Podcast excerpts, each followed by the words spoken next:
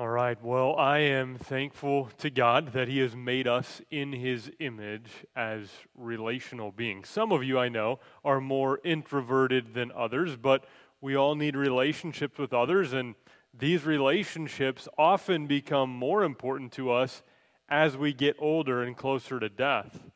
I'm thankful that we so often get to be with one another as a church family. You maybe saw the title of the sermon today. It is With Us to the End. Ironically, today in a sermon dealing with our desire to be with others, I can't be with you. You're watching a video recording of the sermon because I've been sick with COVID this week. I isolated myself from others for the recommended five days. Today is my first day of freedom. It's Friday uh, and I'm recording this in an empty sanctuary, knowing that I know the likelihood is smaller by Sunday, but I can't preach with a mask with some of my cold symptoms and stuff, and, and you probably don't want to be around me just yet. Uh, so I'm preaching via video, and I would much, much, much rather be with you, but this is the way it is for today. So thank you for your patience and understanding. Um, let me let me let me start uh, by reminding you of this that there's not going to be anything on the screen this morning like slides like there normally is because you've got my big face on the screen instead. So, uh, if you have a Bible with you, make sure you have that open and you're with it the entire time. If you have a Bible that you use on your phone, go ahead and open to that. We're going to look at 2 Timothy chapter 4. As you're turning there, a uh, question for you Have you given much thought to who will be with you during your last days on earth?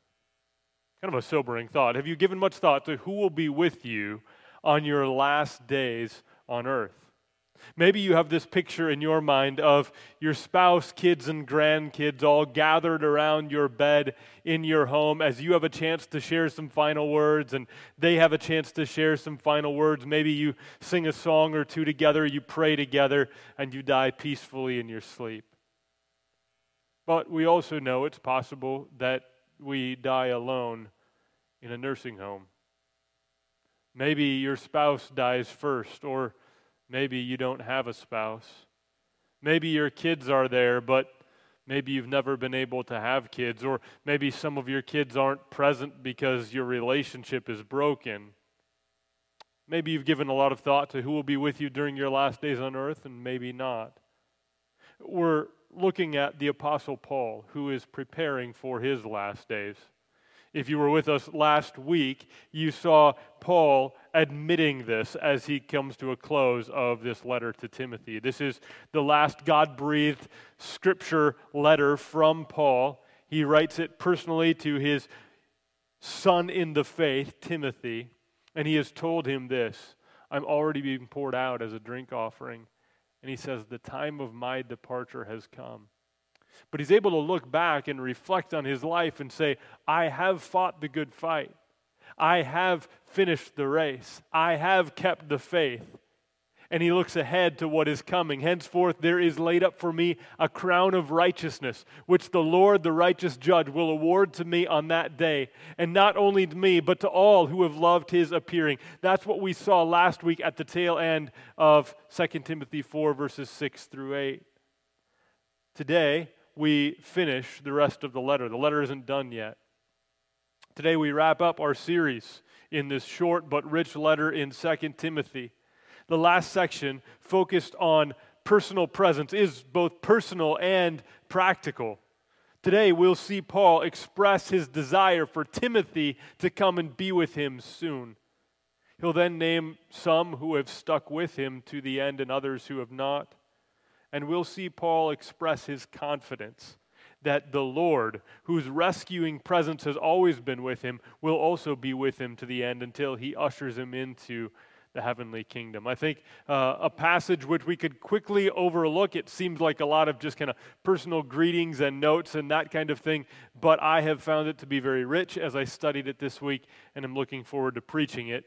Uh, even though I'd much rather be preaching it to you sitting right here. It's weird to preach to an empty sanctuary. Uh, but uh, because of the pandemic, we've done this before. And so, trusting that God will use it and knowing I need help, let's pray. Uh, and if you're able to, go ahead and stand as we pray and then read the very Word of God. Father, uh, I need your help. Um, I'm not 100%, uh, but I'm thankful for the health. I'm thankful uh, for your restoring me. And, and I pray that you would now uh, be at work in my mind and body and tongue that I might preach uh, faithfully your word to the people gathered today. Um, I pray that, that your spirit would work in a way that, that causes us to, to not just be taught, to, but to be repro- reproved and rebuked, uh, to be trained in righteousness. Um, I want to be faithful in preaching the word, and so help me with that, and then uh, be at work in us as we hear it. In Jesus' name, amen. So here's God's word, 2 Timothy chapter 4, beginning in verse 9. Here's what we read Do your best to come to me soon. For Demas, in love with this present world, has deserted me and gone to Thessalonica. Crescens has gone to Galatia, Titus to Dalmatia. Luke alone is with me. Get Mark and bring him with you, for he is very useful to me for ministry. Tychicus I have sent to Ephesus. When you come, bring the cloak that I left with Carpus at Troas, also the books and above all the parchments. Alexander the coppersmith did me great harm. The Lord will repay him according to his deeds. Beware of him yourself, for he strongly opposed our message. At my first defense, no one came to stand by me, but all deserted me. May it not be charged against them. But the Lord stood by me and strengthened me so that through me the message might be fully proclaimed and all the Gentiles might hear it. So I was rescued from the lion's mouth. The Lord will rescue me from every evil deed and bring me safely into his heavenly kingdom. To him be the glory forever and ever. Amen. Greet Prisca and Aquila and the household of Onesiphorus. Erastus remained at Corinth, and I left Trophimus, who was ill at Miletus. Do your best to come before winter. Eubulus sends greetings to you, as do Pudens and Linus and Claudia and all the brothers. The Lord be with your spirit. Grace be with you. Amen. You can be seated. Which is weird to say when there's nobody standing. but uh, hopefully you were where you were at. Well, in your bulletin, I did make a sermon notes page for today. Pretty simple outline. Uh, first point comes from verses 9 to 16. Some people might be with me.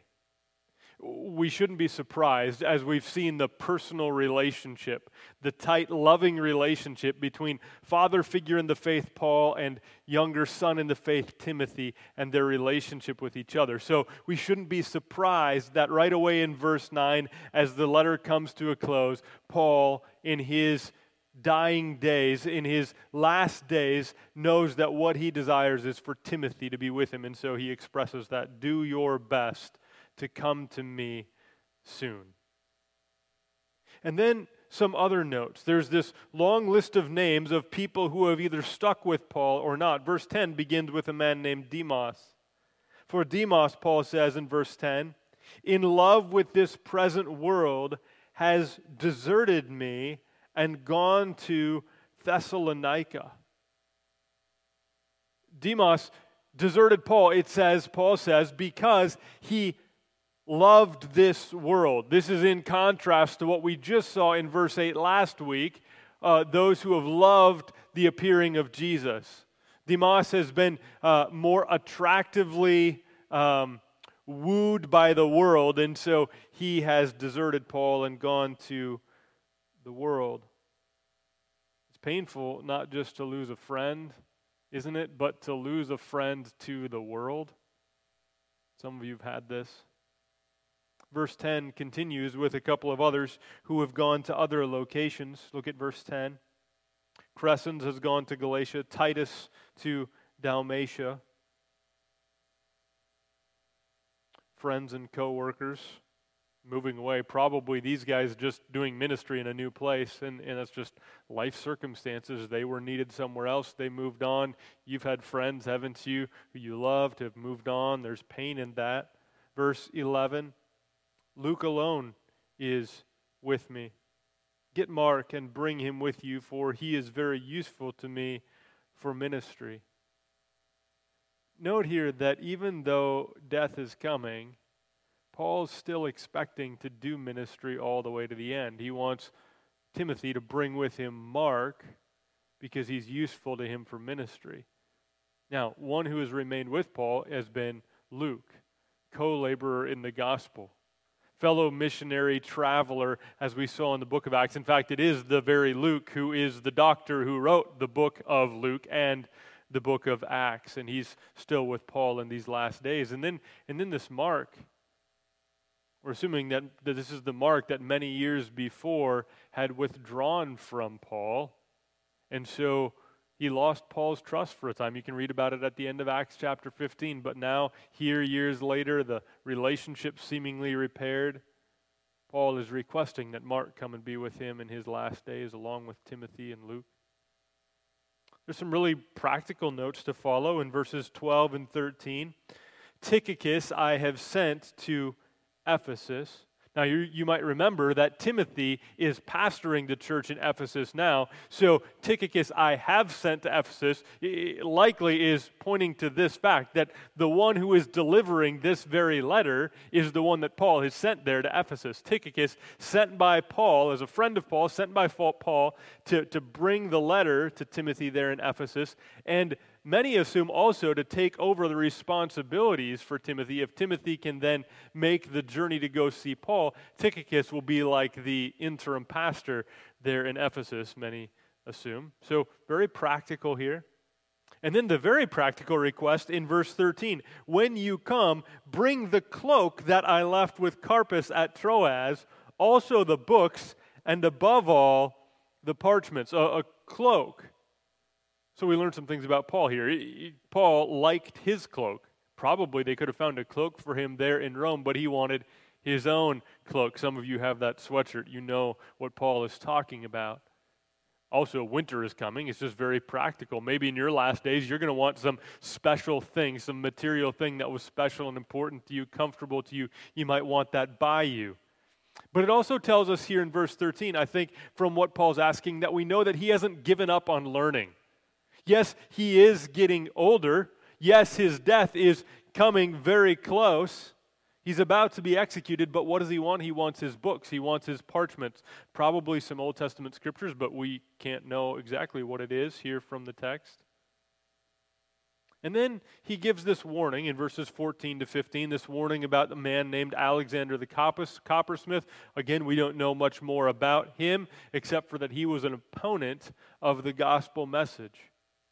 And one thing that has been clear throughout this whole letter, and I think we see it again here, is that Paul's concern in his last days, knowing that his ministry is in, right? But I've fulfilled my ministry, right? Uh, I've fought the good fight. I've finished the race. I've kept the faith, he said. But he's still concerned, which is why he's writing this letter to Timothy, that the gospel mission keep going. What I have entrusted to you, entrust to others who entrust it to others also. 2 Timothy chapter 2, verse 2. And so he's warning him about a guy who might seek to stop the advance of the gospel, a man named Alexander the coppersmith. Paul not wanting any vengeance from Timothy on this guy, but leaving that, of course, to the Lord. And then this final report in verse 16 about his legal proceedings. It says this at my first defense, no one came to stand by me, but all deserted me. May it not be charged against them. It could be that people had not come to Paul's defense because they knew the verdict. They knew how it was going to go and they didn't want to be associated with him. But much like our Savior Jesus, who said from the cross, Father, forgive them, they know not what they do. Or, like Stephen, you remember Stephen from the book of Acts? Remember who was overseeing Stephen's execution as they threw rocks at him until he died? Remember the one overseeing that? It was Paul before his conversion. Paul likely heard Stephen say these words, which we see in Acts chapter 7 Lord, do not hold this sin against them. So maybe remembering Jesus, maybe remembering Stephen, Paul says, may it not be charged against them. Paul has been deserted, Paul has been beaten and imprisoned. He would have all sorts of reason to spend his final days wallowing in bitterness, but he's not. God has clearly worked in this man's heart. what if these are Paul's last days? What if he doesn't make it until Timothy comes? What if Timothy can't convince Mark to come with him? Between people opposing him, people deserting him, or people just moving on to other ministry, Paul might not have many with him when he dies. He can't be sure of any of this. There's so many variables he has no control over. So, where is Paul's confidence? As he lives out his last days? Well, I think it's here. We see it in verses 17 and following. Point number two the Lord will be with me. The Lord will be with me. Listen to verse 17 again.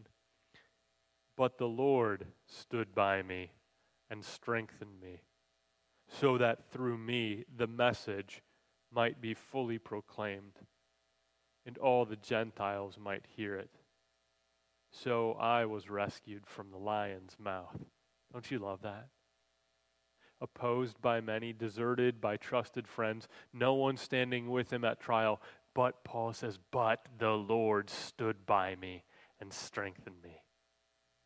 Oh, how many of you can say that with Paul? Death, divorce, desertion. Yet the Lord stood by me and strengthened me. And it wasn't just for Paul's comfort. Why did God stand by him and strengthen him? Why was Paul rescued again and again? Well, it was because it was so that, you see that there in verse 17, so that through me the message might be fully proclaimed and all the Gentiles might hear it. God rescued Paul from danger after danger, the lion's mouth, so the gospel could keep advancing. So, it's God's rescuing presence that gives Paul confidence. Look at verse 18 now. The Lord will rescue me from every evil deed and bring me safely into his heavenly kingdom. To him be the glory forever and ever. Amen.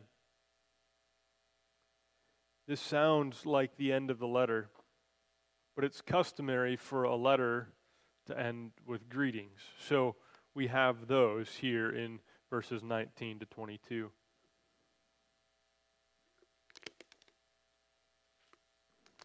Greet Prisca and Aquila, the household of Onesiphorus. Erastus remained at Corinth. I left Trophimus, who was ill at Miletus. Do your best to come before winter. Eubulus sends greetings to you, as do Pudens and Linus and Claudia and all the brothers. God's people are a family, and so this is kind of we do this in the Midwest, right? Like say hi to the folks, you know. Uh, hey, say hi to your mom for me, there, right? Those kinds of things. We do that in the Midwest. That's kind of how they're ending the this conversation, this letter here. Uh, he is passing along greetings. Say hi to these people. Greet these people for me. And then finally, then a quick benediction these being the last God breathed words through Paul in Scripture The Lord be with your spirit, grace be with you. Grateful for this letter. So many things uh, for me as I've walked through it that have been so helpful. I want to leave us, though, today with just five lessons for us from Paul's final words. Five lessons. Now, if I had the screen available, I would have these listed out. These are in your sermon notes, some blanks for you to fill in there, uh, and, and hopefully you can follow along. Five lessons I think we can learn from this. Number one, let the people you love know that you want them to be with you. Let the people you love know that you want them to be with you. I love how direct Paul is throughout this letter with Timothy. That there's no, oh, well, he knows I love him because of all the time I spent with him. No, Paul just tells him, You're my beloved child, Timothy.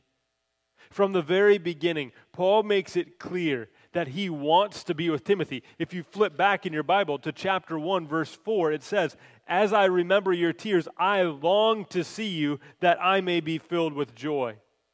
And then here in chapter 4, verse 9, do your best to come to me soon. Church, let's love one another explicitly and directly not subtly or passively. Let's not be ruled by Midwest nice where we never say with assertiveness what we really want, but we use subtle hints and sometimes passive aggressive comments rather than just saying, I love you and I want you to come and visit me. Like Paul, let's be the people we love. Let's let the people we love know that we want them to be with us. Number two, I think another lesson we can learn from Paul in this is making arrangements. We need to make arrangements to be with the people we love. Make arrangements to be with people you love. Life is complicated, and this passage really highlights that. People are moving from place to place, things are complicated, situations change. Paul could have done so many things in his final months. I mean, imagine, imagine like second Romans. I love the letter of Romans. He could have written second Romans, but what is the last letter that Paul writes? Instead, he writes this personal letter to one guy. And he arranges for another friend, Tychicus, to make the journey. Now, now think about this. He's not just sending this via email to Timothy. This has to be hand delivered, and the hand delivered journey is going to be just less than a thousand miles to get from Rome to Ephesus. And he's asking Timothy then to make that journey from Ephesus up to Rome. Likely, hopefully, Tychicus taking over while Timothy's away. We have no record of this whole plan even working out. We don't know if Timothy made it to see Paul before his death. But making arrangements to be with the people we love is important. So, church, we need others and we can't be too tough to admit that. We need to be with people we love. And often it takes work to make it happen. Amen, says anybody who's tried to get families together with busy schedules around a holiday. Family calendars are complicated. Traveling isn't always fun. When your old friend is hurting, even though they live miles away, Make arrangements to be with them. Make arrangements to be with the people you love. I think a third lesson we can learn from this is this be gracious to those who have offended you. Paul had been through so much from those opposed to the gospel outside the church. And then on top of that, he was deserted by friends like Demas. After all of the sacrifices that Paul had made for others, no one shows up at his trial to defend him. His response, not bitterness, but instead, may it not be charged against them. Oh, we should pray, God, give us a heart like Paul. Give us a heart like Stephen. Give us a heart like Christ. A heart to be gracious to those who have offended us. Help us not to be people who hold grudges Help us to be people so astounded by the gospel again and again. You're going to sing here in a moment. Sin had left a crimson stain. He washed it white as snow. People who have been forgiven by God for our grievous offense ought to be gracious to those who have offended us. God, help us to be gracious to those who have, who have offended us. Number four be concerned about the continued advance of the gospel. Again, just as Paul throughout this letter makes it clear that even though his journey is coming to an end, he knows the gospel must continue to advance through Timothy and others, even here through these warnings and these instructions to Timothy, remembering that God has rescued him. Why? So that the gospel message might be fully proclaimed to the Gentiles. So we must, up to our last days, be focused not so much on our medical report or our financial report. Nobody wants to look at how your finances are doing in the market right now anyway. We don't want to be so focused on that that we fail to do whatever we need to do in our last days to make sure the gospel continues to advance. We give to the local church and to global missions. We pray for God to send laborers into the harvest. We write letters to lost family members. With however many days we have left, let's be people who are concerned with the advance of the gospel. And then, number five, be confident that the Lord will be with you, even if others are not. Be confident that the Lord will be with you, even if others are not. Many had left Paul over the last months. People he thought he could depend on turned out to not be all that dependable. But this just highlighted this truth. But the Lord stood by me and strengthened me, Paul said. The Lord will rescue me. Did you catch that in verse 17 or 18? Where was it? Verse 18. The Lord will rescue me from every evil deed and bring me safely into his kingdom. Not, not saying that nothing bad's ever going to happen. We know that's not true in Paul's life. He has faced all sorts of evil deeds, but ultimately, evil doesn't have the last say. No, it will be the Lord who ushers him into his heavenly kingdom. This is the confidence that Paul has in church, regardless of how things are going with others for you right now. Perhaps there is the sting of a recent betrayal in your life, or maybe the chronic dull ache that comes from fatherlessness or divorce. People have failed us, and we have failed other people. But the Lord is always faithful. The Lord stood by me and strengthened me. He will bring me into his heavenly kingdom. That was Paul's confidence, and that can be ours. The Lord is always faithful. He will keep us day and night. As you sang earlier, so that on that day when our strength is failing, the end draws near, and our time has come, still our soul will sing his praise unending because he is with us and we will be with him. I am so grateful for this personal, practical letter from Paul to Timothy, all of it breathed out by God. God has used it to mold me, and it has certainly been profitable to our church, encouraging us to be people who keep the faith, even as things get harder and harder. That we might become a church that really is increasingly molded by the Word of God. That we are increasingly motivated to keep going by the glory of God and for the glory of God and that we are engaged in the work of advancing the gospel, of making disciples throughout God's world. Encouraged by letters like this letter from Paul to Timothy. It's been a good eight week journey over the summer. Uh, just so you know, what we're jumping into already next week is the book of Hebrews. I encourage you to begin reading that on your own. Maybe you can read the whole thing in one sitting. Let's, uh, let's pray together. God, we are weaker and more fragile than we admit to others and even ourselves. We're grateful for the gift of people who know us and love us. We need one another. Help us to be people who love one another well. Thank you, Lord, that you know our weakness that you know our sin, how frail we are. You know that our strength indeed is small. But God, we thank you that you have given us your Son. That while we were still sinners, that Christ died for us, that we might be forgiven. That you would reconcile us to yourselves, so that we could be assured of your presence throughout our lives